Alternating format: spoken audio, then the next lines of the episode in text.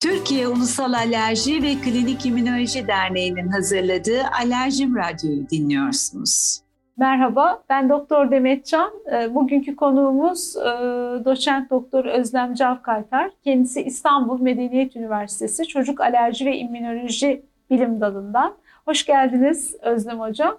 Hoş bulduk Demet Hocam. Ee, Teşekkürler. İlaç alerjilerini konuşmak istiyoruz bugün. Tabii ki ilaç deyince çocukluk yaş grubunda en önemlisi penisilin. Ee, penisilin alerjili çocuklar e, size hangi bulgularla gelirler?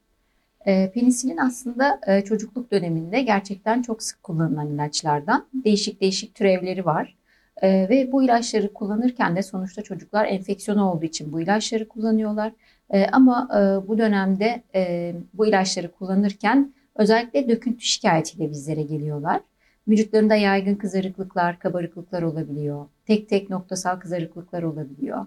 Ee, bunun dışında yani göz kapaklarında şişme, dudaklarda şişme gibi e, derimiz derimizin farklı yerlerini de e, tutabilen durumlar olabiliyor.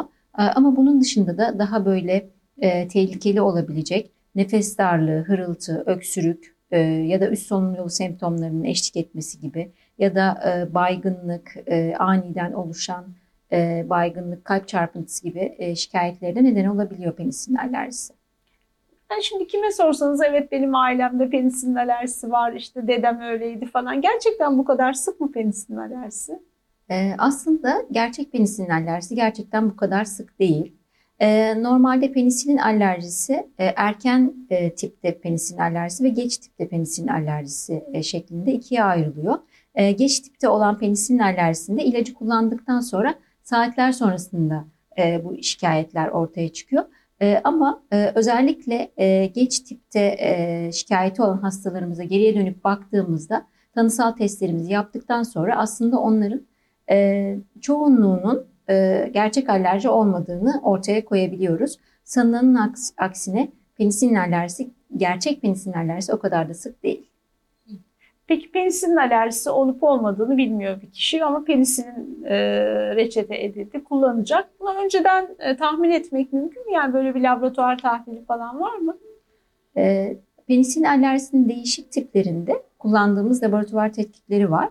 E, aynı zamanda da e, onlardan daha değerli olan deri testleri var aslında. E, deri testlerini yaparak e, biz e, hastalarımıza gerçek tanı koymaya çalışıyoruz.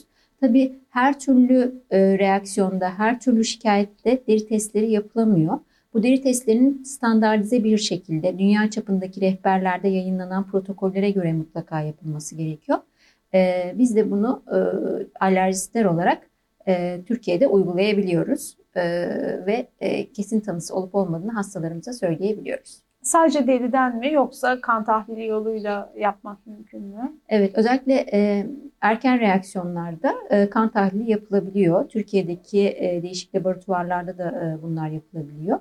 Kan tahlili bize bilgi verebiliyor. Penisilinle alerjisi var ama penisilin olması gerekiyor. Öyle hastalıklar var mesela romatizmal hastalıklar. Yani ne yapıp yapıp penisilini yaptırması gerekiyor. Böyle bir durumda tedavisi var mı ya da önleyebilir miyiz? E, önceden e, bir takım reaksiyonları önleyebilir miyiz? Evet e, elbette. Şöyle ki e, sonuçta penisilin alerjisi varsa ve o hastanın başka bir alternatif ilacı yoksa ve hastanın mutlaka ki mutlaka o ilacı kullanması gerekiyorsa biz desensitizasyon yoluyla e, ilacı verebiliyoruz hastalarımıza.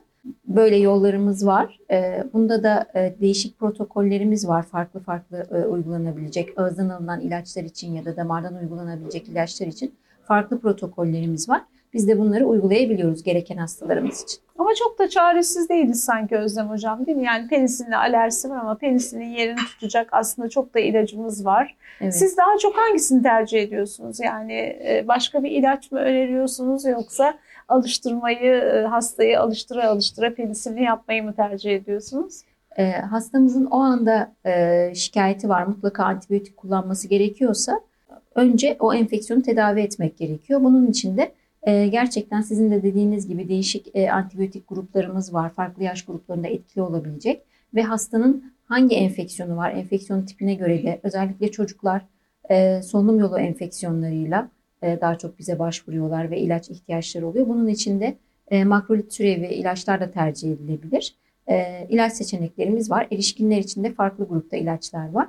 E, penisilin alerjisi varsa e, önce e, başka grup ilaçla tedavi ediyoruz ama daha sonrasında da gerçek alerjisi var mı yok mu diye mutlaka hastalarımızı tanısal olarak değerlendiriyoruz.